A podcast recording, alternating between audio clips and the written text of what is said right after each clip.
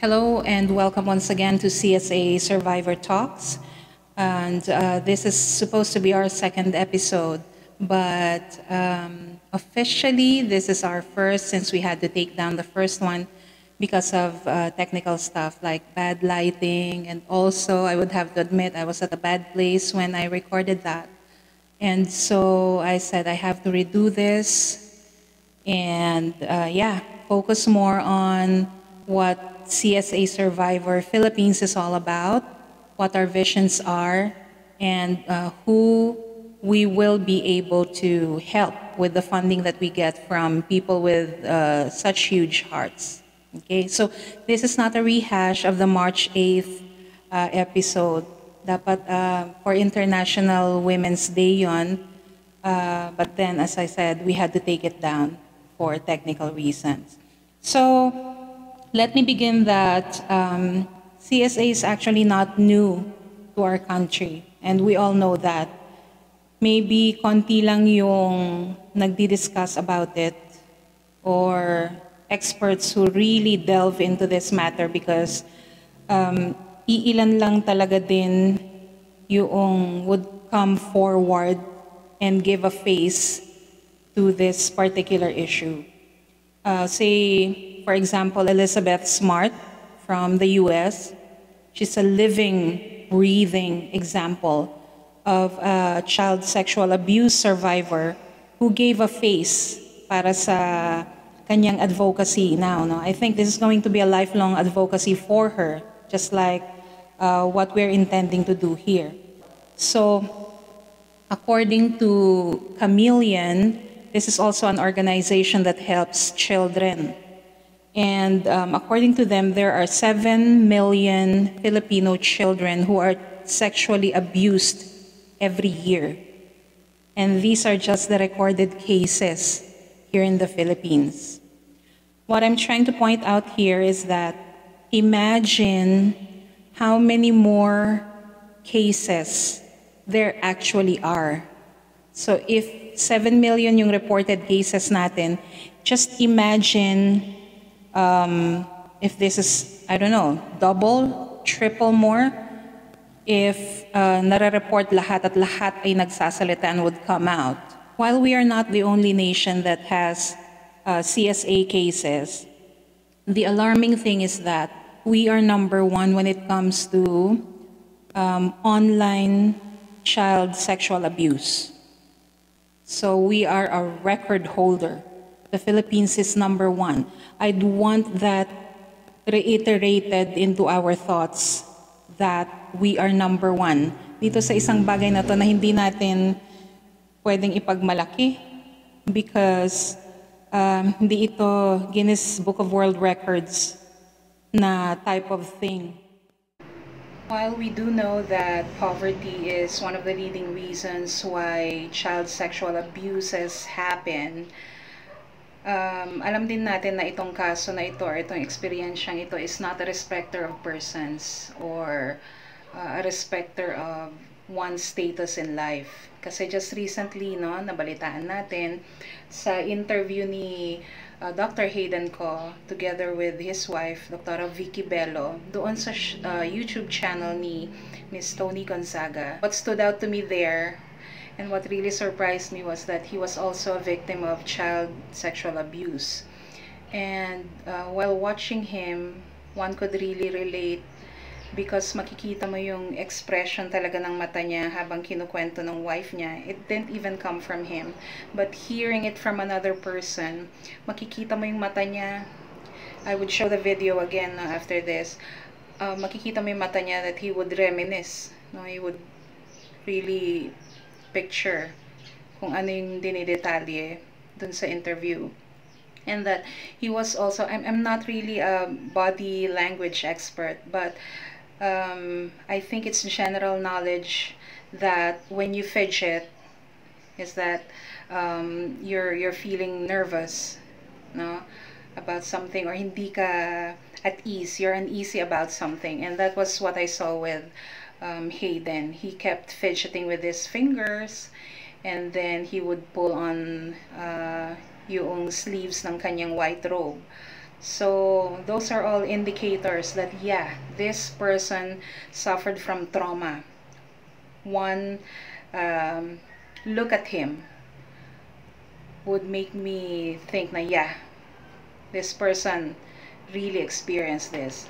I'm, I'm really talking from experience here. Was very sure that Hayden was very kind. There was no problem with me. But I also know that he was molested um, by a gay guy when he was like 8 years old. And that part of him, which he would talk to me about, but I really molded everything that went after that. And then, unlike other people who would probably tell their parents, he didn't. So, he had nowhere to process it. So, and anong nangyari, parang he's good, nice, but in his mind, alam ko he felt so dirty. Parang I know this guy's capable of so much. He's such a good person. Kaya lang he got the wrong breaks when he was young. He couldn't. There are other countless documentaries out there na uh, ibinahagi na sa atin ng mga leading networks na GMA7, ABS-CBN back then. So, maraming documentaries na about uh, child sexual abuse or not even just children, even uh, sexual abuse on women. And very few, uh, although they still exist, hindi natin uh, minimenos yun, no? na meron ding kaso ng mga kalalakihan or batang lalaki na naaabuso. So, hindi ito respecter din ng uh, sex ng isang tao. Hindi porke babae ka, uh, ikaw yung uh, mas inaabuso. Mayroong mas maliit na porsyento ng kalalakihan, even mas maliit yung recorded cases because of course, in a society such as ours, no, na macho ang mga kalalakihan, they shouldn't talk about um, their experiences, mga ganon. Um, for us, that is taboo. So, hindi natin masisisi na yung iba would spend their lifetime just keeping quiet about it. Hindi natin sila uh, dinedemean or ginajudge for being like that because it takes a lot of courage to come out and say that you were victimized. But as our tagline would say, I would, we are no victims. We are survivors. So, tapos na yung phase na naging biktima tayo. Yun yung uh, focus din ng uh, kampanya na ito na mabawi ng mga survivors yung buhay at yung mga panahon, kabataan na inagaw sa kanila. So, we give them a voice again, we give them a chance to experience uh, normal life once again. So even sa Hollywood na nabalitaan ko lately, lately ko lang siya nakutkot because I've been uh, researching a lot about child sexual abuse cases not only in our country but also in other nations. So even the great Shirley Temple, sa mga nakakakilala kay Shirley Temple, no, uh, mga lolo, lola natin, uh, mothers natin, no? Uh, yung mga medyo nakatatanda na they would know who Shirley Temple was. So isa siyang sikat na sikat na batang Hollywood actress. Ayan. And even she confided, confessed in her biography, autobiography, yeah, that she was a victim of child sexual abuse. There were many instances na naabuso siya And we would like to discuss that in a separate podcast. Mag, um, magkokomento tayo tungkol dun sa isang video about Shirley Temple and how she also suffered in the hands of the adults all around her noong kasikatan niya. And this was during her uh, prime. Sikat na sikat siya. Ginagawan siya ng ganito. And I think, speaking of kasikatan, uh, hindi rin yan barrier, no? Hindi siya deterrence rather na hindi ka na aabusuhin sexually, mentally, emotionally because the hashtag MeToo movement that came out just a few years back is proof that even the A-listers, even the yung mga higher echelons na ng acting society, the people that we know, the people that we watch, uh, the stars that we watch are also or were also victims. So, um, magkokomento din tayo dyan eventually sa mga uh, videos na ang mga sikat na artistang sumama doon sa Me Too movement.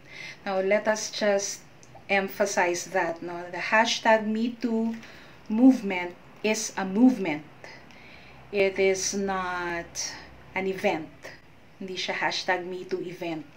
Na minsang nangyari, minsang in-out, and then wala nang follow-up. This is an ongoing movement we are very much a supporter of the hashtag MeToo movement. So these are very inspiring people who also gave a face and a voice para sa mga sexual abuse victims. Now, um, I would just like to touch very lightly on my own story. I, I was a victim of child sexual abuse. It happened to me when I was seven years old. um, very briefly, nagkwento ko, yung adoptive mother ko kasi was fond of taking my cousins over na pupunta sila sa bahay and they would stay with us and it's, it is um, it was one of those male cousins who did it to me so I would tell a more detailed um, story doon sa libro yung ilalabas kong libro. That is the story also of 7 million other children in the Philippines. Uh, so, iba-iba man yung pangalan, iisa yung kwento namin. Lahat kami na biktima at inabuso. So, I was 7 years old, a first grader at that time. So, unlike, balik tayo dun kay Hayden ko, no? Unlike kay Hayden ko, na i-share kasi ni uh, Dr. Vicky Bello na hindi nagkaroon ng courage si Hayden to share it with his parents. Um, yung sa kanya, kabaliktaran yung nangyari naman sa akin. So, wala kasi akong training just like what I do with my children now na may tamang paraan ng paghawak. So, either medical lang yan or they clean your body parts. Yun lang yung only reasons that um, pwedeng hawakan yung body mo. And um, mayroong, i-discuss din natin yan, a separate podcast, no? yung apat na paraan ng paghawak dun sa masiselang parte ng ating katawan. So, going back, this isn't really the first time na ikinwento ko sa tao yung nangyari sa akin because I immediately told the story to my adoptive mother and also yung aking biological aunt. Sila yung clear sa memory ko. I think there were other adults noon na pinagkwentuhan ko. But I couldn't remember them anymore. And uh, my psychiatrist says, it's a way for the brain na i-protect ka niya somehow dun sa pain, dun sa hurt. But the core memory that I created when I had that encounter with my biological auntie hindi ko siya nakalimutan kasi matindi yung trauma na ibinigay nun sa akin. So yung aunt ko, para siyang NBI, kulang na lang yung may nagsuswing na uh, light over my head dahil ano parang ako yung ininterrogate niya about the experience. So needless to say, they were in doubt if I really experienced that. Because in my mind, I just wasn't understanding what's happening to me. Hindi lang klaro. Hindi siya, alam kong hindi siya normal, pero hindi ko alam kung ito ay tama o mali. Okay, so because there was no proper and prior training. So I was interrogated, no, and um, nasagot ko yung mga tanong niya. So, tumatak yun sa isip ko. And then, perhaps in my young mind, hindi maintindihan bakit um, hindi kinausap din yung pinsan ko and i-discuss further kung ano yon. Diba? I-explain ka man lang sa akin kung ano yung nangyaring yon. I don't know how many times that already happened before kong naikwento sa kanila. definitely more than two times. Yeah. So, when it was my adoptive mother's turn to know, nasa round table kami noon kumakain. I don't know what meal it is. Kumakain kami. Um, sabi ko, Mama, sabi kong ganon. And then she shushed me. So, sinutsutan niya ako, pinatahimik niya ako. And as a writer, kung isusulat ko yon I would say parang nag-reverberate yung shush na yon for 38 long years before I even had the courage to to do it again. So, moving forward, ang maipapangako ko sa inyo in our next few episodes ay uh, magbalita tungkol sa mga issues that are also involving itong uh, CSA issue na tinatarget natin. We would also do some commentaries doon sa mga videos that are uploaded also regarding CSA. And then, um, magkokomentaryo din tayo sa mga researches na ginagawa para mas ma-educate tayo kung ano talaga yung mga epekto ng child sexual abuse, hindi lamang sa biktima, kundi pati dun sa kanyang pamilya or sa mga uh, tao dun sa immediate circle niya, no? Maraming studies na ganyan at uh, maaari nating i-discuss yan sa uh, mga susunod na podcast natin. But of course, you are most welcome to comment below. Mag-subscribe na rin po tayo sa YouTube channel na ito. So comment below any topics that you would want to discuss uh, involving uh, child sexual abuse, its prevention, paano i-educate ang mga parents and the youth. And also on a more personal level, um, babalitaan ko rin kayo sa mga sessions that I'll be holding with my psychiatrist.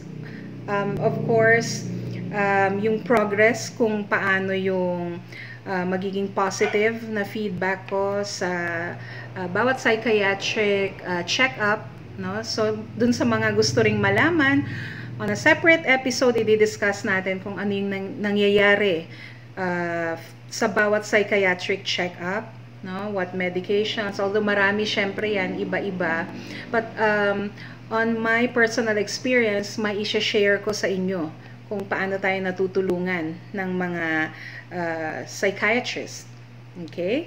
And then, also I'd like to share that I'm heavily uh, leaning upon my alternative therapist also kasi um, itong alternative means na ito ng therapy, hand in hand with uh, my checkup, is um, giving me the means to address, no? i-tackle yung mga issues that branch out from the trauma na nangyari. I-share ko rin sa inyo yan how this alternative or holistic uh, therapy has helped me uh, become happier. After all, sabi nga, ang happiness is the design of our existence. So ito yung isa sa mga uh, tina-target ng ating kampanya na muling mabuhay ng masaya at magkaroon ng fulfillment sa kanilang mga buhay ang ating mga uh, survivors. So from a victim mode, ililipat natin sila sa survivor mode. That is our advocacy. And I'm also happy to um, tell you or report to you that there are now two going on three na recipients ng ating um, campaign funds. In fact, this coming Saturday, I'll have a meeting with a young woman and her father. Uh, so, this has long been parang postponed for so many reasons. But this coming Saturday, I'm looking forward to finally meeting uh, with them and discussing kung paano makakatulong yung campaign para sa uh, ikagagaling ng young woman na iyon. And I'd also like to um, take this opportunity to promote our IG and FB accounts. So ang ating FB page and IG account have the same name. Just look for CSA Survivors Philippines. Also have a website na kung saan dyan ina-upload itong ating podcasts And um, ma-access nyo yan sa www.csasurvivorsphilippines.com.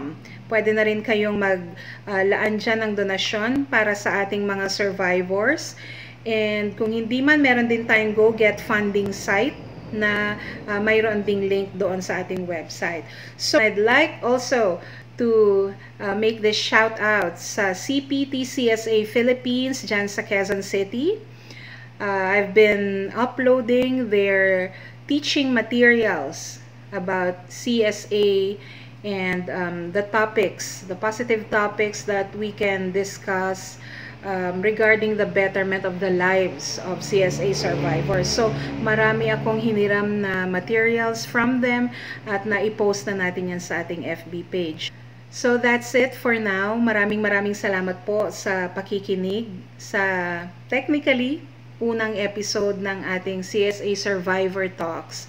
So marami pa po tayong i-discuss tungkol sa uh, child sexual abuse at kung sa paanong paraan ay makatulong tayo no uh, sa maliit na paraan man makatulong tayo sa pamagitan ng pagsuporta sa channel na ito at sa Facebook and IG accounts na ating nabanggit. So, yan lang po. God bless. And as our tagline says, we are no victims, we are survivors.